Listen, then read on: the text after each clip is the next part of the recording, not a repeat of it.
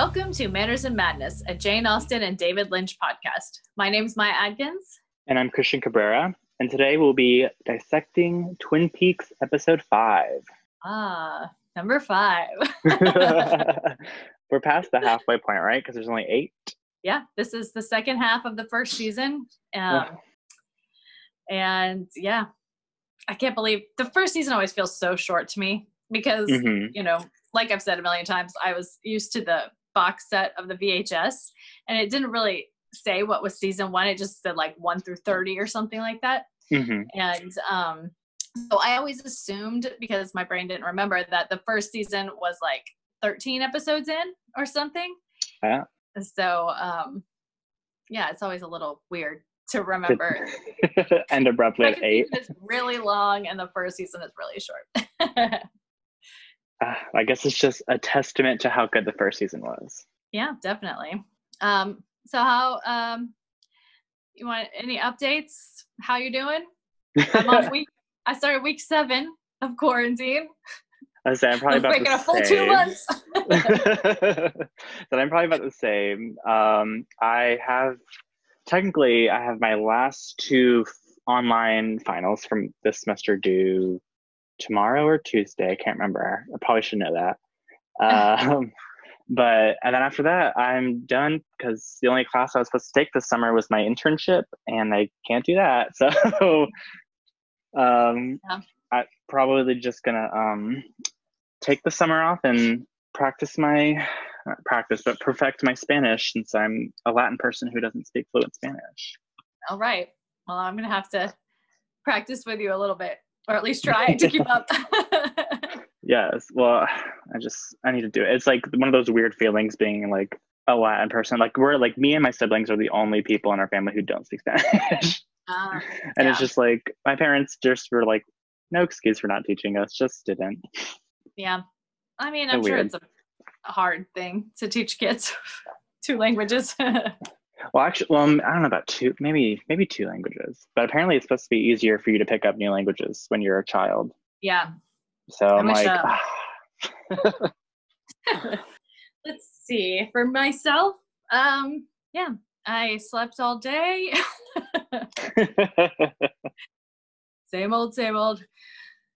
Um, but let's get into the notes about this episode. alrighty.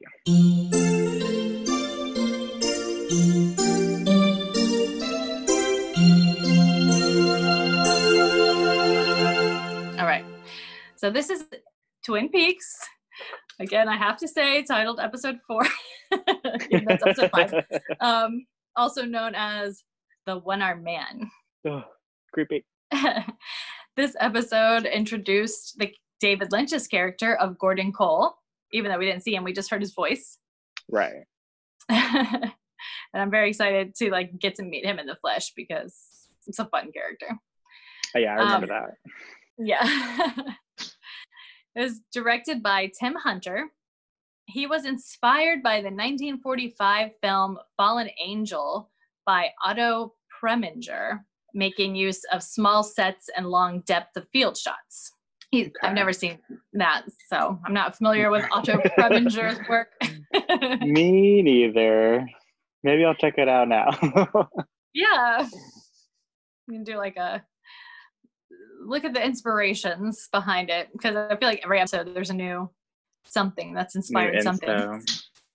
It was also he also said that the show was influenced by the TV series um, The Wild Wild West and Mayberry RFD, which I don't know, does that relate to the Andy Griffith show somehow? I couldn't tell you. I know neither. I know Mayberry Whatever. was the name of the town Andy. Griffith show. and The Fugitive and the character of the one armed man. Wow. you, you know The Fugitive? Have you seen that one? Yeah. Oh, it was so funny because we, uh, I was actually talking about that yesterday with Josh. Uh, I don't know, remember how it came up, but I was just, I like somehow remembered it and remembered that the only time I ever saw it uh, was when I was like less than 10 years old. So I don't really remember much of it, but I was like, I remember like the big plot elements. I just rem- Mm. randomly remembered it. Does that have Harrison Ford? or Mike? Yes. Okay. Yes. I asked the same question. I was like, is that? Um, I don't know if there's like an older one, but um, the character of the one armed man was a direct homage to the fugitive. Do you remember one armed man? Yes, I think the uh, not to throw any spoilers out there, but the killer I think was ended up being a guy with a prosthetic hand or arm. Oh, interesting, interesting. I think so. I think it was like a big thing about the movie where he pulled it off or something. I don't know. I couldn't tell Yeah. you. I don't really care about spoilers personally because I will. I mean, it's been out for like 20 plus years at this point. So. yeah, I probably it's not really on my list. So I mean, I'm still trying to catch up on the shows that are currently coming out right now because my brain just doesn't want to watch TV at all. There's so much. yeah. So he would also go on to direct two more episodes in the second season. And he knew David Lynch from school because they both studied at the American Film Institute. So I went back to the old Eraserhead notes to see if he showed up at all, but he did not. Huh. Not that I can see. So at the end of the episode, he used a shot with a Dutch angle, and he was the only director on the series that Lynch and Frost allowed to use that angle. Otherwise, it was forbidden. Oh. Yeah, I noticed like, it. Interesting. I, I'm, I'm curious as to why I can kind of understand why they wouldn't want anyone to use it because if they're going for like a soap opera feel, they have very like fixed camera lens type Oh um, yeah. stuff. But I'm not sure why Hunter got to be or Tim Hunter got to be the exception to the rule. But I don't know. Maybe he had like a, a test shot and they loved it so much. yeah, maybe he just could was a real master of it. um, the episode was written by Robert Engels, and he would go on to write a number of episodes across the first two seasons. He was originally brought on by Mark Frost and others. I don't know who others were, but Mark Frost and others who thought his sense of humor would be well suited for the series. He said that he found the fast pace of the series, or he found the pace of the series quite fast, saying that Frost and Lynch would outline the plot in a few hours, and he had previously been used to having several days to work on similar amounts of material. wow. Yeah. Now that name sounded really familiar to me, uh, but I'm don't. I did look up in Blue Velvet as well to see if there was any Robert Engels, but I didn't see anything from him. Hmm. Maybe it's just Twin Peaks. Maybe that's just why it's ringing a bell in my head. Yeah. He wrote, Or yeah, or maybe something like somewhat related that you're like, oh, you'll remember like in two days. yeah, probably. of course.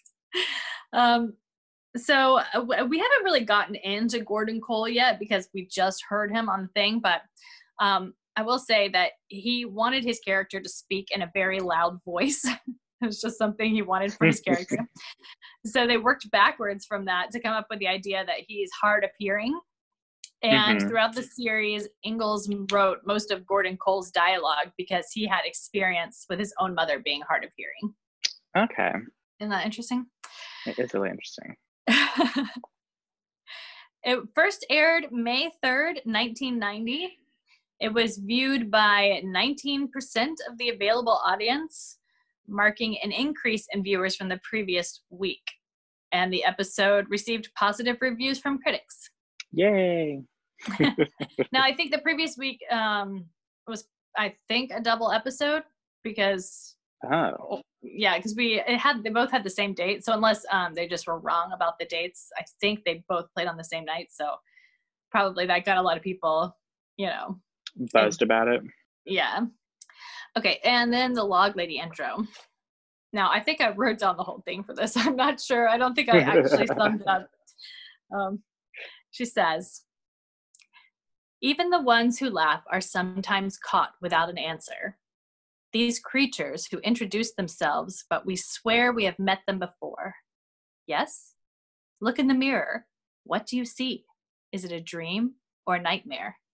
Are we being introduced against our will? Are they mirrors? I can see the smoke. I can smell the fire. The battle is drawing nigh. Ugh.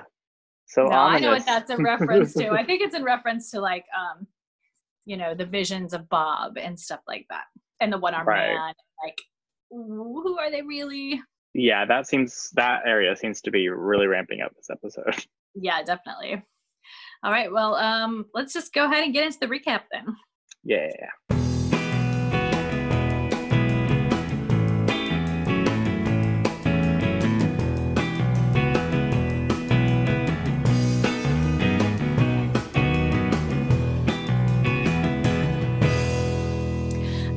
So we open. Um, you know, fast forwarding through the credits.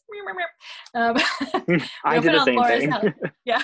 I was like, it's They're too long so now. long. I love I love the opening credits, but they're just so long, and I'm so used to fast forwarding through them. Mhm. Um, we open on Laura's house, and Andy is sketching the man from Sarah's vision, and he's really good. so he's an artist. he is an artist. We He never should have get been to artist. explore that side of him. Ugh. And um, Maddy is serving coffee in a very fancy coffee set with no coffee in it. she has an empty cup. Uh, but there's like a million cups and like a fancy silver like coffee urn. I'm just like, wow, that's a lot of effort for this For- moment. for, for these couple minutes, these dramatic minutes. yeah. Um, Leland comes in looking very like distraught and dis- um, Disheveled. disheveled. And he rudely asks Sarah about her vision of the necklace. Oh, she had two visions. Did you know she had two visions? And then walks out. He's so rude in that moment. Ugh, and her reaction makes me laugh. yeah. yeah. Leland, Leland! and then just gets up and walks, and then turns around. Yes. And then she recounts her vision um, of seeing the hand pick up the necklace. And Donna is there. I don't know why Donna is there, but she's there. And she is obviously like, What? The necklace? How did she know? And then we see some invitation to love. We get like a whole clip of this. oh, I love it. Emerald is trying to seduce Chet, but he can't because he's married to her sister Jade, her twin sister. Her twin sister. And oh she's like god. petting his head, and she pets his head and then looks at her hand like, oh, like greasy. like gross. Yeah, because he's kind of gross. I want to see the invitation to love soap opera so bad. Yes. Well, I'm like, I feel like it's a, a thing that people, a lot of shows do now. Like, because uh, Insecure on HBO does that, where every season they have like a new like TV show within a TV show. Oh. And I think this season is it's called Finding Latoya or Looking for Latoya. I can't remember which it is, but it's like a it's you know a mock you crime show about like this woman. Like it's almost like a Netflix special. Like this woman is missing and no one's looking for her, and they'll have like celebrities um, be in the show within a show, and it's so funny. I want to see that. It's so good. okay, so Lucy's watching it. Um, Harry comes in with Andy and asks her what's up, and she recounts the entire plot of the soap. Yes, Um, she's like- invested. that's not what I was talking about. um, Andy wants to know why he couldn't spend the night last night, and Lucy is very cold to him. what did she say, Mister? Uh, oh my God, what, our officer. She didn't call him Andy. Officer. Brennan, Yeah, well, Officer Brandon. or maybe it's deputy. I'm not sure. I couldn't. Yeah, she's so funny because she like flips her hair every time she talks to him in this episode. I love her. um, yeah, uh, I love Lucy too. Jacoby is in the room with Agent Cooper, and he's doing a golf ball magic trick, which is Yeah, very Cooper is- sitting there expressionless.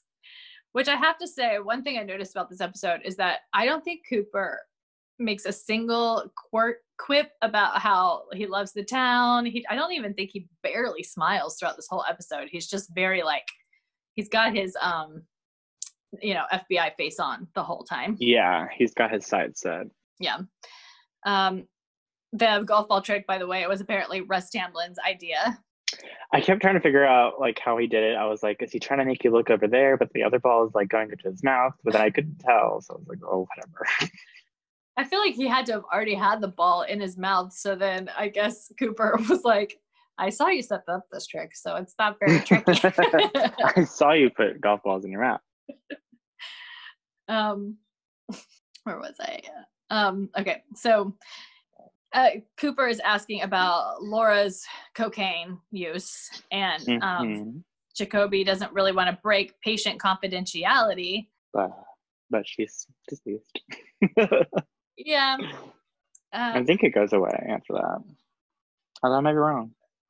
I don't know if that's something that's changed more recently or um, Oh, that's true. or yeah, or maybe they were just like you know calling back to an earlier time period. But um, then Coop asks if her problems were of a sexual nature, and Jacoby responds, "The problems of our entire society are of a sexual nature."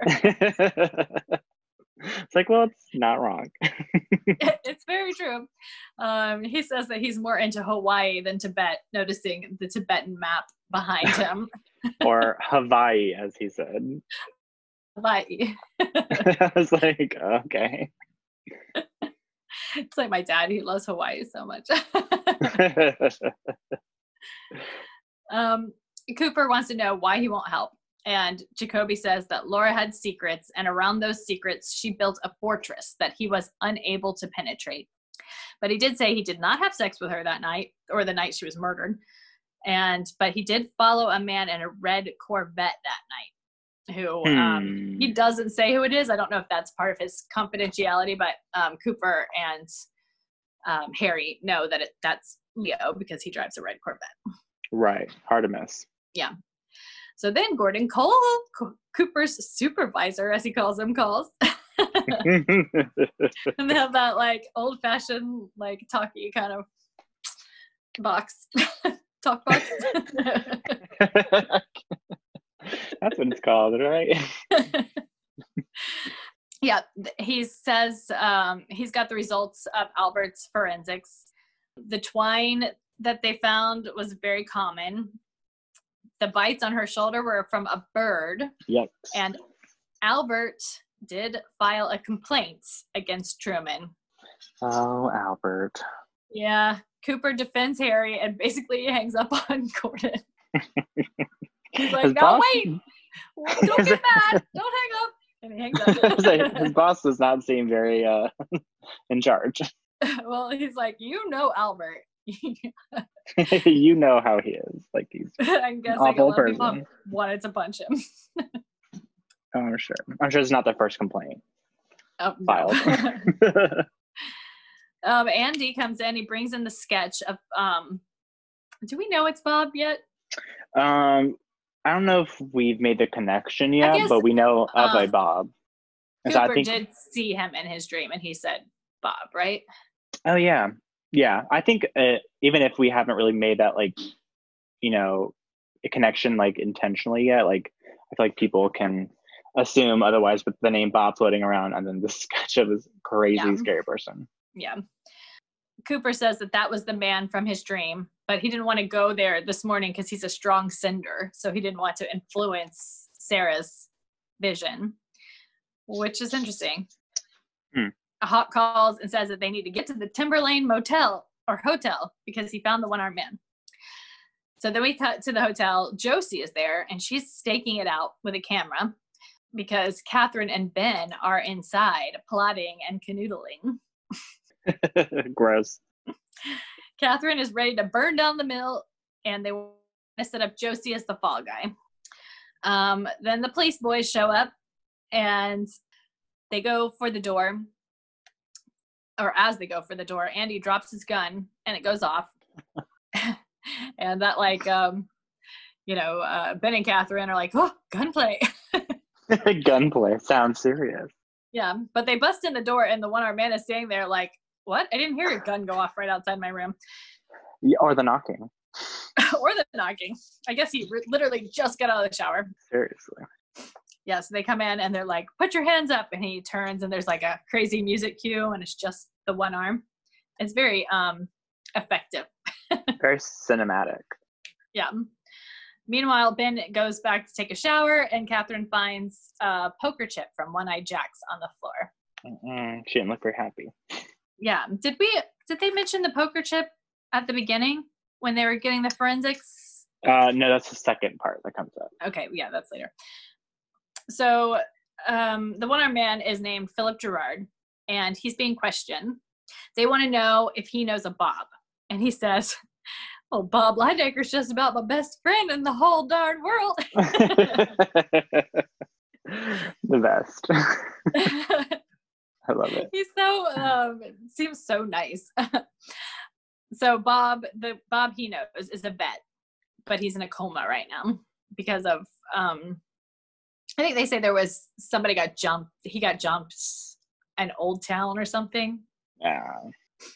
He lost his arm selling pharmaceuticals somehow. I think it was a car accident. Oh yeah, he said car accident. Yeah, yeah. Now he sells shoes. and he opens the briefcase and like all these single shoes fall out. It's pretty funny. Cooper wants to know if he had a tattoo on his lost arm, and he says he did, and they want to know what it said, and he starts to cry and says, "Mom."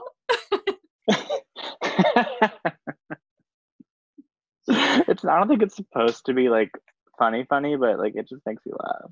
Like I know I it's, think it's supposed, supposed to to be be kind of, yeah. It just makes me laugh. yeah. Outside, Hawk mentions to Harry that when he got there, Josie was staking out the place, and he shows her shows him like where her car was, the oil from where she was parked. hmm Engine oil might come into the story later on, just if you want to keep that way in the back of your Just mind. say file it away. Yeah. okay, so then we go to Twin Peaks High. That's what it's called, right? Twin Peaks High. I think so. Donna and Audrey are chatting in the bathroom. Audrey is smoking a cigarette. Typical. She's saying that she wants Cooper to take her away, and she thinks that he will because she has a plan to help him solve Laura's murder, but she wants Donna's help. She says that she knows that Laura was seeing Jacoby, and she thinks Laura might have worked at One Eye Jack's. And Hmm. Audrey seems very turned on by the idea. She wants to know more about her mystery friend. Yeah. Donna says that she will help, but she has to keep it a secret. And um, Audrey says that she wants to start at the perfume counter at Horne's department store because Laura and Ronette both worked there. A lot of setup in this episode. There's just like a lot of setting up future pieces. Okay, so Norma is at the the jail or the prison to help Hank with his parole hearing. I mean, she seems so reluctant to help him, but I guess that's why she's there. It's so weird that she's still married to him. Or I guess maybe we'll find out he's like a shady character. So maybe she's well. got a reason.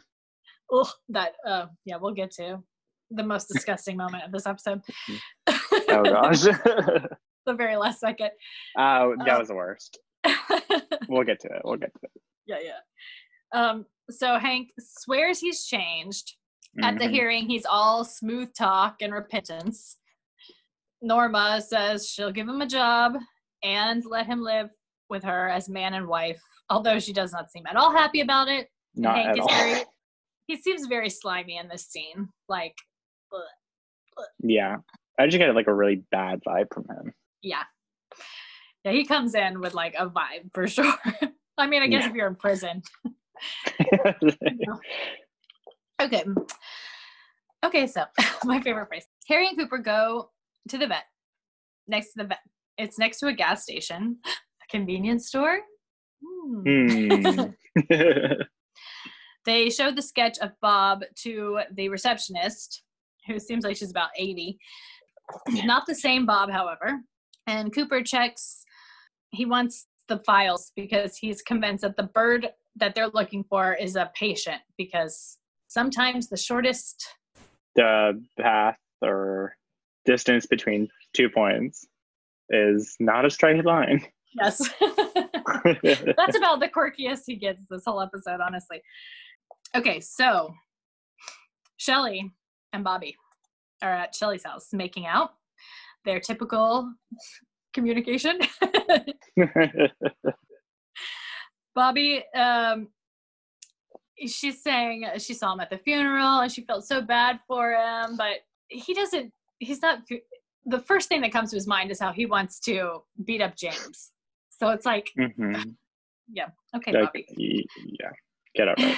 he's worried about leo coming home. Shelly says that leo is with jacques and bobby is like whoa. Um and then suddenly bobby has a speech where he's telling shelly that i've been onto something i think jacques and leo are selling drugs to the kids at twin peaks high i'm like like, what a what a revelation.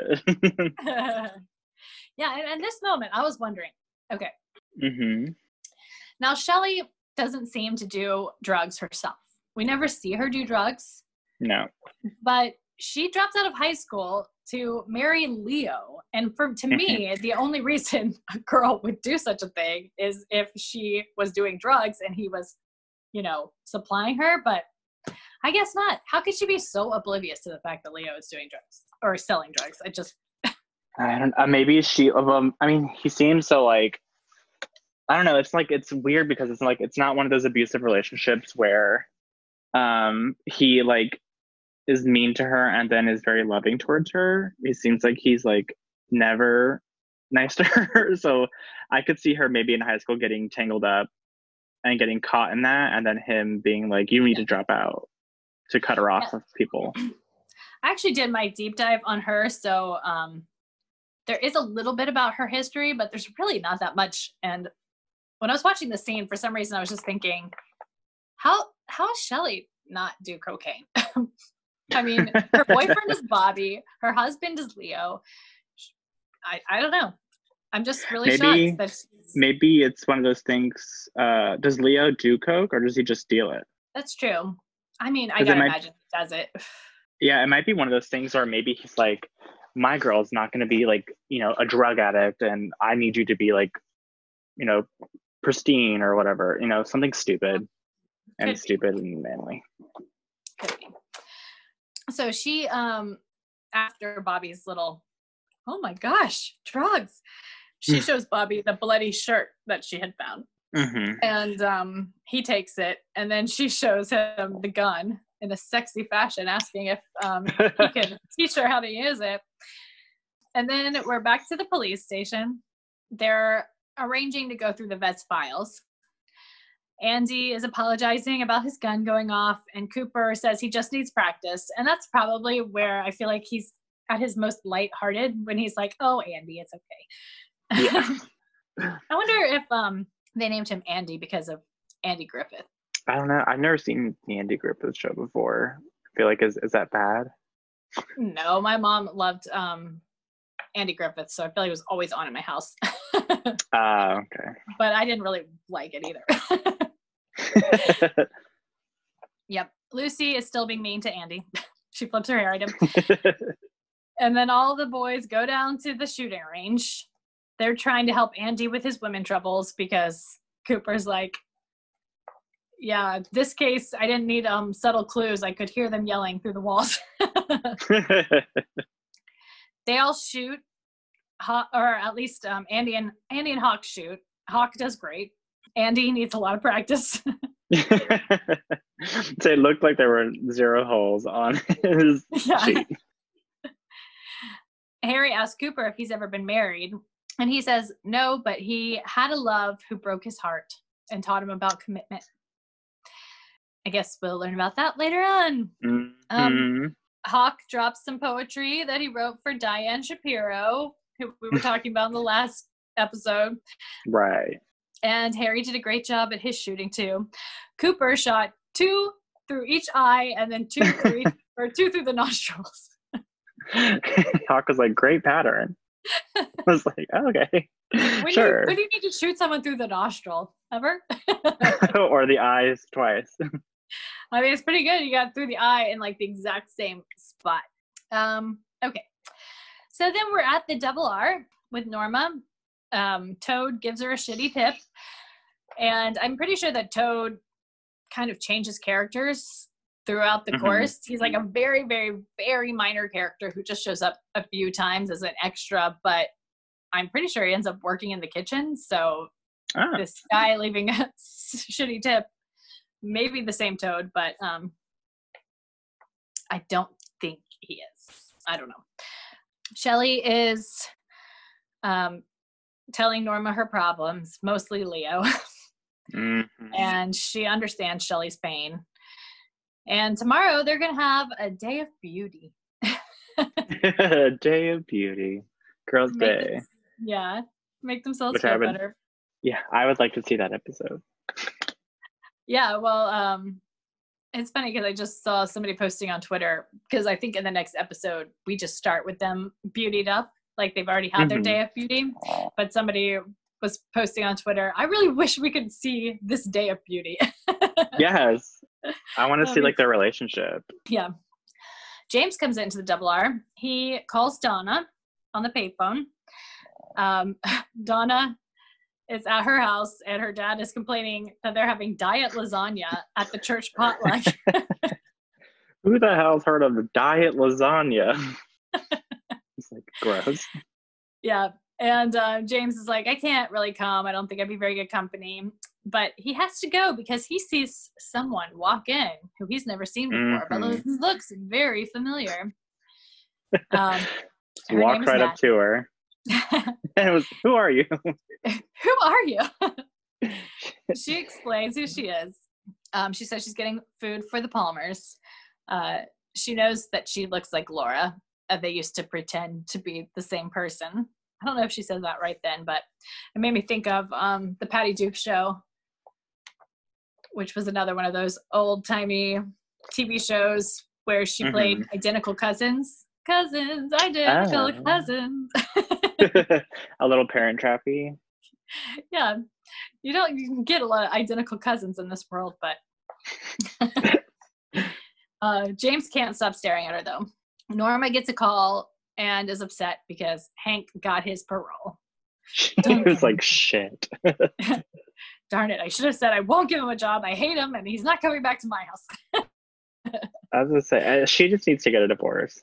seriously okay so then we go to the great northern um, ben is on his peloton or His early version of Fiddlesong. i guess it's um what do you call the walking ones treadmill Oh, oh yeah. He's Or I guess it's like a stationary bike.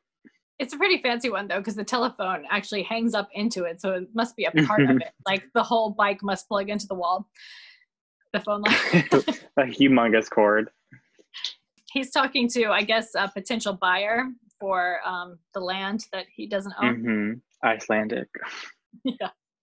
So whoever's the boss tells a really bad joke, uh, but we don't get to hear the punchline. We just hear, "What's the difference between or power and Iceland and a Swede alike?" I don't know, something like that. Yes. Something that still I was like trying to think in my head. I was like, I don't see a pun. I don't. We don't get to hear the the joke though or the punchline. And then audrey comes in. She wants to know if he's ashamed of her. She's definitely putting on the like the little girl act. act. trying to wrap him around her finger. She's got like this long black dress on. Her Oscar Um, performance. yeah. She says she wants to help with the family business. He does not trust her. He should not. But No. um she's putting on a good performance though. He says she can be a maid she was like, no, I don't want to do that. yeah she's like no i was thinking how about i work at the department store and she pulls at his heartstrings and he gives in What's so weird about um, that interaction was like, I mean, there's no way he doesn't know that the girls are being taken from the perfume counter. And she was like, I want that exact job. And he was like, all right, I guess. And it's like, what? Uh, did you? I don't think she says specifically the perfume counter i think she um Oh, just just the department store. the department store yeah Oh, okay. I for some reason thought she said perfume counter, and I was like, shouldn't he know by now? yeah i think he might be a little reluctant to have her do that but so okay where was i oh yeah andy coop and harry are going through the files from the vet uh, gordon calls again he wants an update oh this is where he, we learned that the disc from her stomach is a poker chip and um, it came from One Eyed Jacks because they Right. for some reason there's a J missing or something. Um, Andy discovers that Jacques Renault. Oh, they also say that the bird that hurt her, or that scratched her, was either a parrot or a myna bird. Which I was thinking about the two birds, and I don't. They're nothing alike. from what I, can, I guess they both speak. They both talk out loud, but um, other than that, I don't Maybe think similar-. Maybe similar like beak structure or something. Maybe. Um, I don't think it really matters, but I was just thinking about that. No. anyway, um, so he's saying that it's either a parrot or a myna bird, and then that's just when Andy is looking through a file that Jacques Renault owns a myna bird. Hmm. Dun dun dun! Of all the suspicious people to own a myna bird, The most So they- suspicious. so they they go to Jacques' apartment, and there's like some people playing nighttime tennis. I just love all the like little background details. What I found so interesting about this scene is um, I feel like you get a sense of how super small Twin Peaks is because like you think of like most cop shows, like even in like smaller towns that aren't major cities, like whenever there's like, you know, a raid, like they have like, you know, plenty of police officers like guarding each entryway and exitway and yeah, you know, They've got- swarms of vans. those three guys. Just just they the didn't even let Andy come with. Yeah, oh yeah, just three of them actually. I mean, he might have been there, but I think he had to stay at the car. Yeah, no more gun accidents. Uh, yeah, when they get there, Bobby is there planting the bloody shirt. And he hears the knock and jumps out of the window and runs down the alley. Um, it looks like the police are pursuing him. Maybe that was Andy. I think it was Hawk. Oh, maybe it was Hawk. It was somebody in a car, a police car. Yeah. Cooper finds um, Leo's bloody shirt because it's got his initials conveniently Mhm. um, stitched in by Shelly, which did make me laugh. That Mhm. Leo feels that I, I don't know. There's something about him wanting his wife to stitch his initials made me feel like, oh, you're a little boy still, Leo. you might play Oh, big, tough, scary man, but Yeah. the fact that you think that your wife needs to stitch your name your i mean it's just like such a weird view of this is what a wife does she stitches my initials onto my collar well, there's definitely some like mommy issues, which I'm sure leads to the abuse and controlling Yes. and awfulness mm-hmm. that he is. So maybe that is all part of his psych eval. yeah we gotta assume there was some a lot of abuse in a lot of these relationships when they were children Mm-hmm. so then we see leo he's by the river with his shiny red corvette ben comes up to meet him apparently he um, was introduced to him through hank ben is diminishing leo's operation Calling it child's play. yeah, Leo shows Ben that he just killed Bernie Renault, who is the guy who the Bookhouse Boys had in the last episode. So as soon as they released him, Leo killed him, Gathered him up. which is crazy. I don't, I mean, he says Jacques went back to Canada. I wonder what Jacques thought of him killing his little brother. Yeah. like, well, Yeah, you should kill him. Or was, did he not was tell he him? like, yeah, or maybe they're just like so caught up in their crimes. They just don't care. Yeah, maybe. And so Ben wants Leo to burn down the mill and make it look like arson. And three nights, green light. I don't know what the green light is all about, but green light. So then we see James and Donna back at where they buried the necklace. They're looking for it and it's not there. And Donna is explaining that Sarah sees things and uh, says Laura told her that she did and that Laura did too. Laura said her mom was always kind of spooky. Yeah. So apparently they both had visions. We hear an owl hooting overhead. Actually, I think we see the owl hooting overhead. Mhm. And James thinks they should tell the police. And Donna says only they loved Laura and they have to do this for them, not just for Laura. And then they kiss some more. Of course. Oh, James. yes. We loved It's- her. We're doing this for us, not even for her, but we loved her. Exactly. I find it so interesting that of all the people to be like, we have to go to the police, it's James. Like the biker, kind of like supposed to be like sensitive, Yeah. badass, whatever. but he does seem the most square out of all of them somehow. yeah, that's I think that's why everyone's always like, okay, James. like you're tough. Question mark. Yeah, yeah. I mean, we'll definitely have to explore that when we get to Fire Walk with Me a little bit, just because I mean Laura was with him and. Okay, so last scene, Josie gets a call from Harry. He can't come, but he wants to know if she was at the hotel. She's like, "I can't hear you. You're breaking up. Goodbye." Gotta go. She's like not answering these questions. and then she goes to make Pete a sandwich. and Pete wants to know if she will enter the fishing competition with him. oh, I find it so sweet. I know. She's like, I don't know anything about fishing, but sure. And then he like beams. So he's so happy. And then he goes to bed with a sandwich.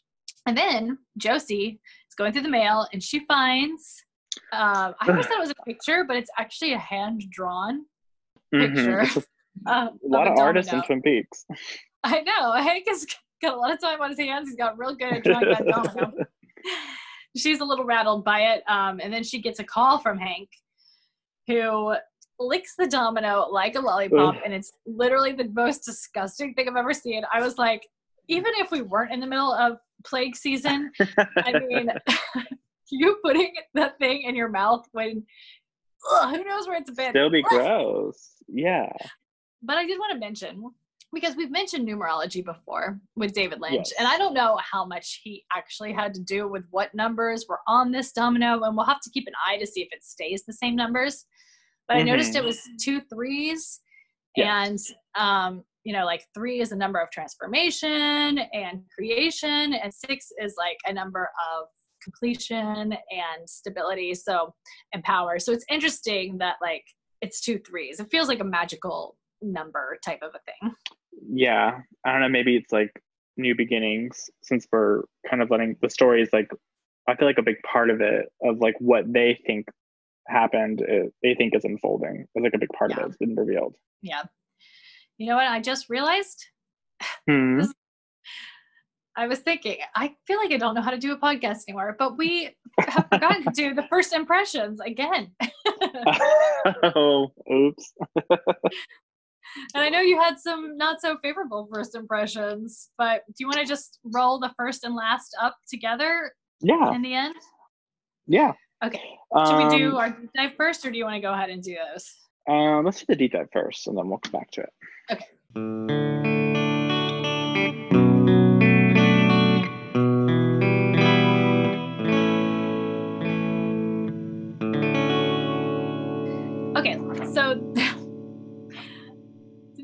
not much work for this one, but the deep dive for this week is Shelly Johnson.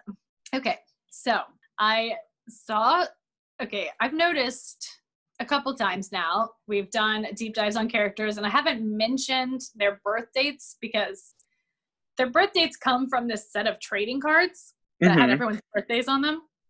And okay. so far, the birthdays that I know about do not in any way match the astrology that I've come up with for these people. So, whoops. for instance, Shelly was supposedly born May 30th, 1969, and that would be a Gemini. And I just don't see Shelly as a Gemini. Do you think she seems like a Gemini? No. Me neither. No, yeah. I wonder if maybe she's been so suppressed that she doesn't have any of her Gemini traits being shown. I just think the people who made the trading cards weren't thinking about the true zodiac signs of these people. The astrology. what? But we'll get into um, the astrology. Go what ahead. year did this take place? 90? Yeah, I think it first premiered in 1990. Uh, so Shelly, okay, oh, 69. I guess she's 21. Never mind. I, for a second, I was like doing the math wrong, and I was like, she's not 31. It's funny because oh, I guess. Oh, right, right, right. No, 21. Yeah, if she, she was born in 69. 69 to 90 is 21. She should be like 18 though. Um, so obviously they have her. Yeah, I looked up Mädchen Amick. Amick. Uh-huh. Um, there wasn't really a ton about her. I did notice that she was actually born in 1970 in real life, so ah. I think she was one of the youngest people in the cast. I say she looks super young. Yeah. Okay, so um, a little bit about her character. Her okay her she was born Shelly Macaulay. Um, that was her maiden name. Okay. Um, and I think I didn't write down everything because a lot of it is still to come, and there's really not a lot about her past. I think most of this comes from the secret history of Twin Peaks. Mm-hmm. Okay. And some of it comes from the show itself. Right. Okay. It says that she dropped out of high school to marry Leo he swept her off her feet, lavished her with attention. Mm. once and we we even heard it in this episode once they're married she learned he wanted a maid he didn't have to pay for Uh, at least she knows and she's not like delusioned. yeah right um she was the only child from a dysfunctional marriage which makes total sense her parents Yeah. divorced early and her father left the state after that so i guess she was raised by a single mom probably not a lot of support going on there Uh, clearly, since she dropped out. Yeah. And then, so here's some of the backstory, I think, from the secret history. Um, supposedly, and this is what makes me think she has to be the same age as the rest of the kids because she met Bobby in elementary school and they began dating, not in elementary school, but eventually began dating um, throughout early high school, I guess. Ah, Junior year, she learned that Bobby was cheating on her with Laura and she Oh. confronted Bobby at prom in a disruptive public scene and broke up with him, I guess. And after this incident is when she went to the roadhouse and met Leo. ugh. So it's Bobby's fault. Yeah. And Laura's kind of. And Laura's too. But mostly Bobby's. Yeah, but it's really her own fault. I mean, why did you get married to Leo? Just because you're mad at Bobby. Ugh. The, the choices in men are awful. yeah. So originally, she auditioned for Donna, the part of Donna. okay. The creators were so impressed with her that they created the role of Shelly just for her. Oh, that's a good Yeah. confidence booster. And when they say the creators, I assume they mean David Lynch and Mark Frost. Yeah, that's what I would think. Because I'm pretty sure David or David Frost, David Lynch auditions people by just having a conversation with them. He doesn't like actually like read them or anything. hmm I don't know if that was the case at the time, but I'm pretty sure that's the standard way of auditioning people. Interesting. So, as far as astro, I always say astrology instead of astrology. Astrology. astrology. um, like I said, I don't think she's a Gemini. Um, I think she's probably a water sign. Um, Okay. that's my first idea. I feel like she seems like emotional, like emotions would be her rule. I don't think she's constantly thinking. I don't think her, I mean, because Gemini is an air sign, that would make me think she's in her head all the time. Um, Right. but I think she's more of an emotional person. Yeah. Yeah. So that would be Pisces, Cancer, or Scorpio. I wouldn't say Cancer.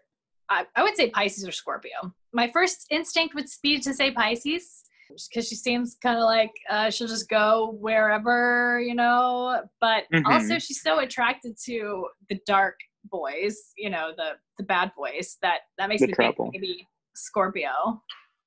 I was my initial thought was Scorpio. So just because she I don't know, like Pisces, like going with the flow and everything, I kind of like read that more as like not really taking any stakes in the situation, but clearly like the whole Leo implanting the shirt and you know, them basically her hiding the stuff, it seems like she's really taking an interest in doing something about her situation.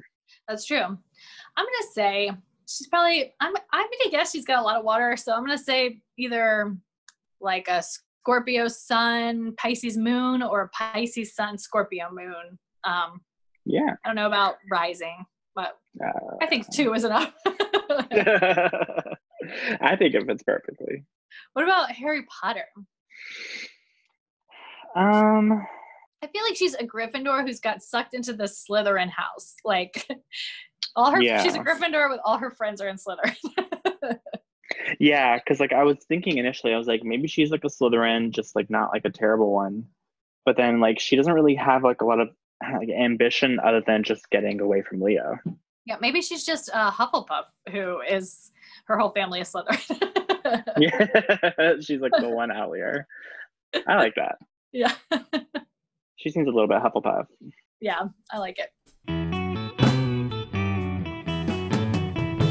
Okay, so um yeah, we forgot to do first impressions again. I need to write down outline so I can remember how we do this podcast.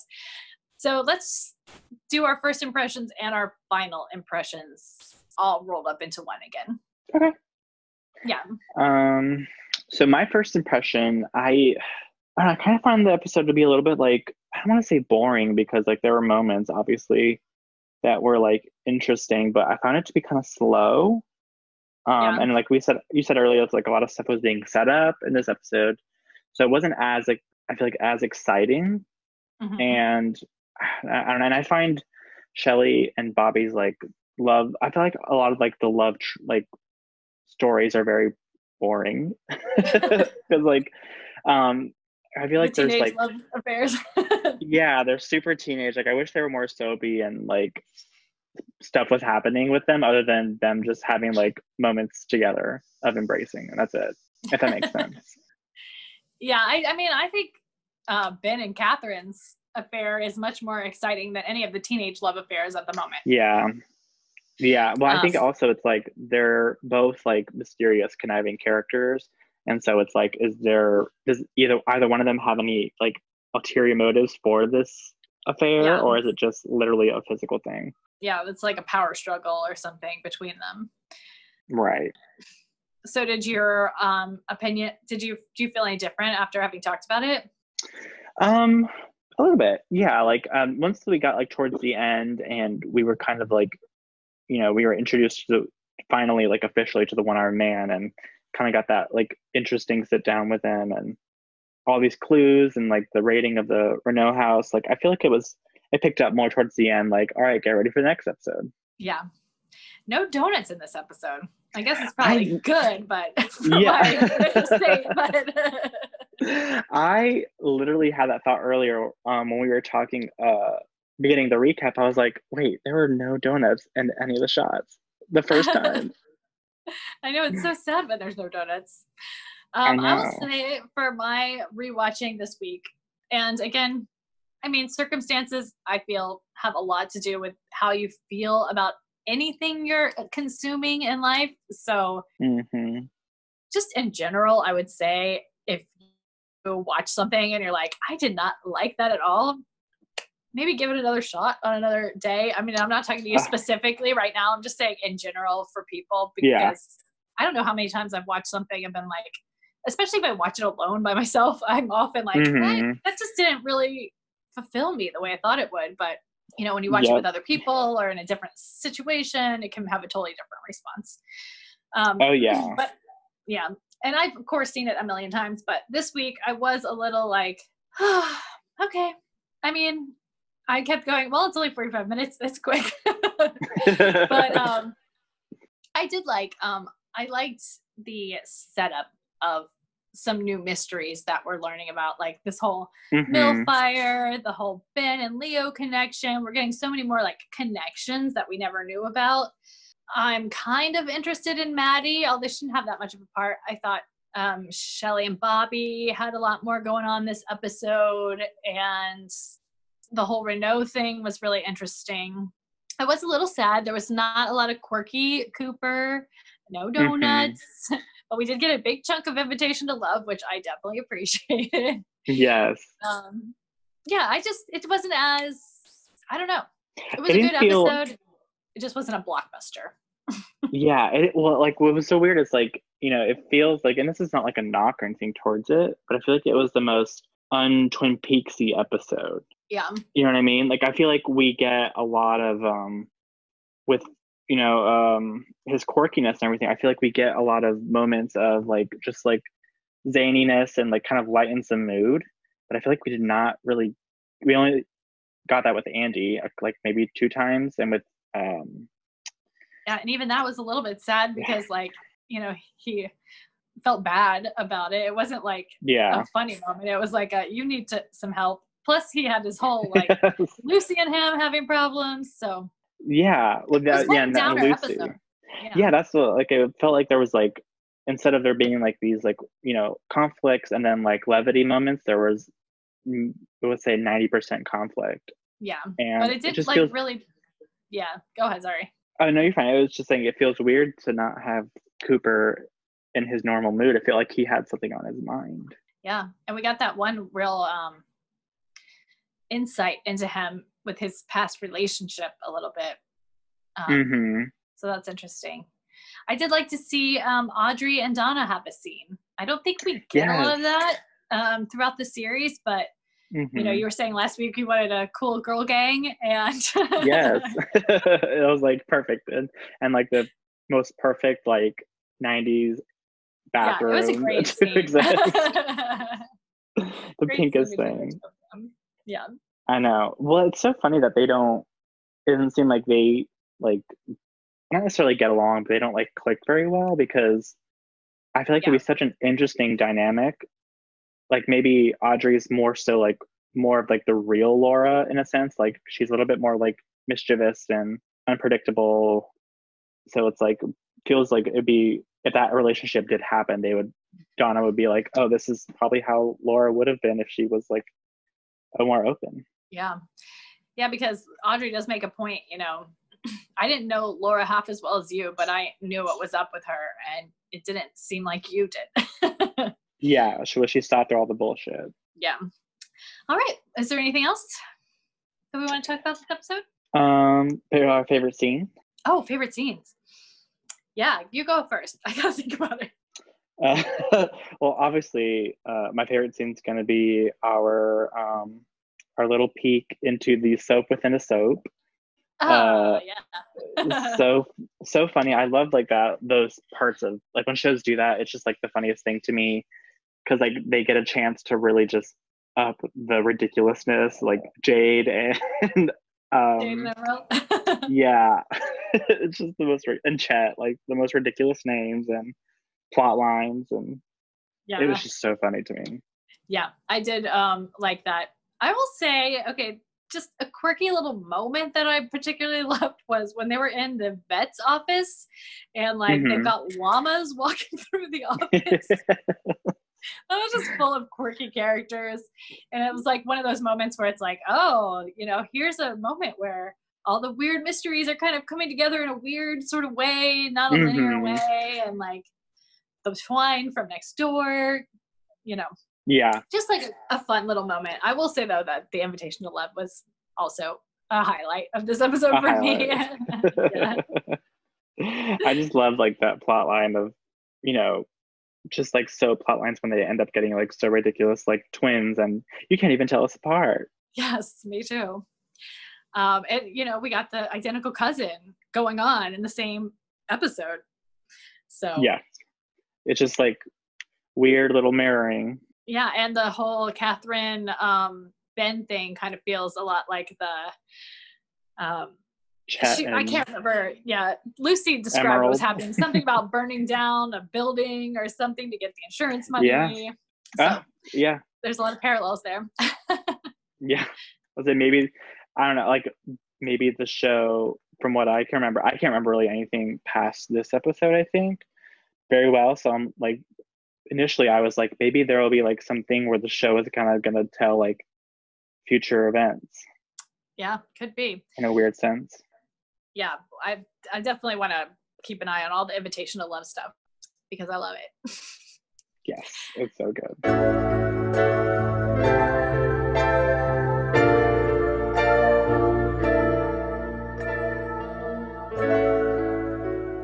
Okay, well, should we do recommendations? Yes. I know what I'm going to recommend this week. go I- for it. I woke up with it in my head this morning and had to listen to it immediately because I just love it so much. The new Fiona album, Fiona Oh Apple album. That was mine. Ah, I wanted to say it before you. no, I know. I was like, I'm gonna let her go first, just in case. Uh, Fetch the Bolt Cutters. I love. I've always loved Fiona Apple. Um, Mhm. Extraordinary Machine is like one of my favorite albums of all time, and I was so excited to get it when it came out. I got it like at midnight the second it came out, and I listened to it as I was falling asleep that night. And I don't think I fell asleep until it was done playing. yeah, And, it's so you know, I'm not a big music person, but I've listened to it so many times um, just the past week or so, and I love it. And I definitely recommend it. It feels somehow perfect for this time. Yeah, well, so I'm I'm gonna kind of make my recommendation just like a piggyback off of yours since we had the same. Um, so it was funny that early that you mentioned about the episode, like make like you know your mood can really affect it, and make sure you watch it more than once at different times so that you could see if you really felt that way about it. Because Um, I was not really familiar. Like I knew of Fiona Apple, and you know, obviously that she was like a a mainstay in the industry, but uh, I wasn't really familiar with her music. And so when this came out, um, you know, the buzz was all over and everyone loved it. And so I was like, I'm gonna give it a shot.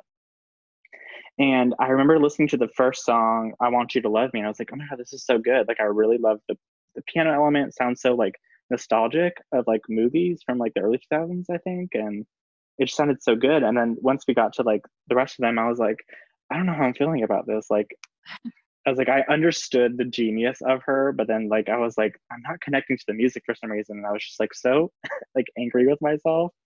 I was like, what is wrong with you? and then I gave it another listen a couple days later and I was like, okay, my brain needs to be donated to science to be studied because now now I'm I like love the album. I've listened to it a billion times through. It is so good. Uh yeah, I'm glad. That makes me so happy. yes. What's your favorite track so far? Or maybe like top two or three? Um I oh god, i let me look at the ti- the names of the so, yeah, I just pulled mine up. I'm not good with um titles ever. Um well I I love both Shameika and Fetch the Bolt Cutters. Yes. Um and I really like Cosmonauts and oh, such a good um, Heavy Balloon. I mean, honestly, I feel like it's one of those. Al- I love an album that you can that you want to listen to from beginning to end, and like it all go. Mm-hmm. Like I mm-hmm. can't. It's one of those. When I was in uh, high school, you know, before we had digital, and it was all um, CDs. I would put a CD in and listen to it for like a week straight because I feel like changing the CD, so I would learn all the songs really well. And there's right. certain songs like certain Beatles albums that I can't listen to out of order because the next song wants to come up. I mean, well, Beatles are especially bad yeah. about it because they just their songs fade into each other. But um, this is one of those albums where when I put it on another uh, playlist and it like comes up randomly, it's just like no, I feel like I need to listen no. to the entire thing. yeah, I feel like there's like a story being weaved kind of because she's such a, a genius with lyrics. And um, that's been like really fun for me is listening to like really like listening to the lyrics and really digesting them. Like um, i would say my top three are i want you to love me um, under the table and relay. Although hmm. ladies mm. would be like a very honorable mention. I love ladies. Um, but i think there was a line in relay where it's like i can't remember what oh my god what's the line it's like one of the first lines like evil is a relay sport when the one who's burned goes to t- pass the torch i was like Ugh. it like hit me and yeah. i was like oh my god i should have put that on my list amazing. of top ones because i love i actually i don't think it was this morning that I woke up with that song in my head. But um, there was definitely a morning where that song was the first thing that I thought first thing in the morning, and I was like, "What was I dreaming about?" yeah, I remember, and I remember like hearing under the table for the first time, like, well, the first time since I my brain was working properly, and I just really related to it, just because like the line, like the idea of like you know, stop trying to silence me. Like I'm just gonna say what I'm gonna say. I don't care if you don't like it. And oh yeah, I, Check me I feel like oh, you want. yes, I was like, I feel like I was that child growing up, and especially as a teenager, and you know, parents always being like, "Shut up," and you're like, "No, I'm not." so I just like, I just love it. I'm so in love with this album. Yeah, it's so good. Um, and it made me so happy to have something actually recent that I could recommend because Mm-hmm. I um I've been so uh, nothing has been satisfying to me during this quarantine. There's no TV that I'm like, oh, I gotta watch it. No movies that are calling me. I just feel like my attention span is so low. But mm-hmm. you know, it's funny the way your brain works because I I don't listen to a lot of music, normally, but I've been wanting just to listen to a lot of music. I will also say, can I just add one extra recommendation of an old something that has yeah. really spoken to me during this time? Um, let me look up the title of the album, but um, there was an album by Tracy Bonham that came out in like 96 or something. Um, okay. It's called Um, oh God, I can't see it. I can find the song, but I can't find it. I need you to show me. Oh, it's called "The Burdens of Being Upright," and it's the one with um that mother song where she's like, "Everything's fine," and she screams at the top of her lungs. I've always loved that album, but I listened to it the other day and I was like, "Yes, I want to scream with you, Tracy Bonham." you just like felt your inner primal like yes. contained self like I need to break out. So I'll just add that one as a little extra. But um, yeah. Anything else? Um, I Okay, gonna tell people how to find us. Oh yeah, that might be important. Um, you can email us at mannersandmadness at gmail.com. Um, you can DM us on Twitter at Manners Madness and at, on Instagram at Manners and Madness Pod. And you can go to our website, um, mannersandmadness.com, and leave us a voicemail if you like.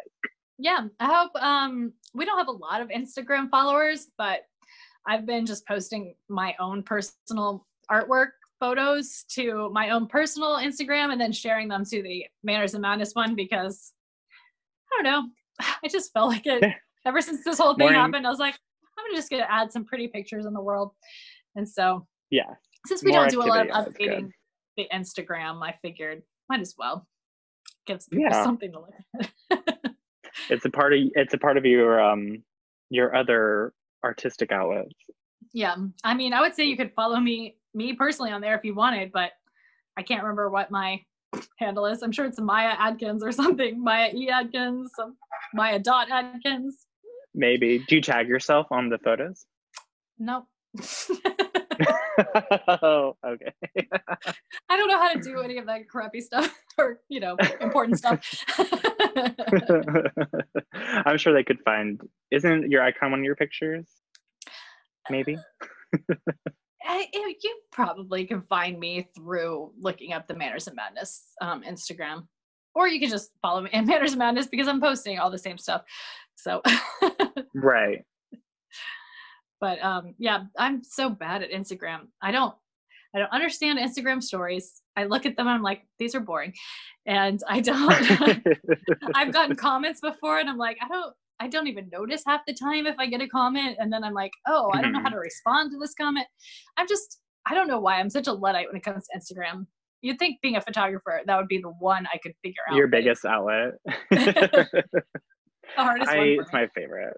It's my favorite. I I treat my Instagram stories like a mood board almost, and like if I see like, you know, like a a publication post a tweet that was like either political or just like a meme that's funny or something like I'll share it just to that. And then if I like I follow a lot of like um fashion blogs and like brands and I think like recently it's been a lot of like Rodarte like these like fantasy dresses that are so like 80s but also like fairy tale they're so pretty and so i'll just like share those to my story and Well, I never see them because I never look at anyone's Instagram stories. Because every time I look at an Instagram story, I'm like, this is too fast for me to read and it's boring. I don't understand it. yeah you could hold the screen and it'll stop the timer Oh, okay. so maybe that maybe that'll change your whole insta story world maybe, maybe. I feel like every time I try to touch the screen, it just switches to something else, and I'm like, "What am I doing wrong? I don't understand." uh, it took me a while to finally get into them but now like once you start them i feel like it becomes like i barely ever post on like the main feed anymore because Oh. i'm like instant stories are so much faster Mm. Well, maybe I'll have to figure out this new technology.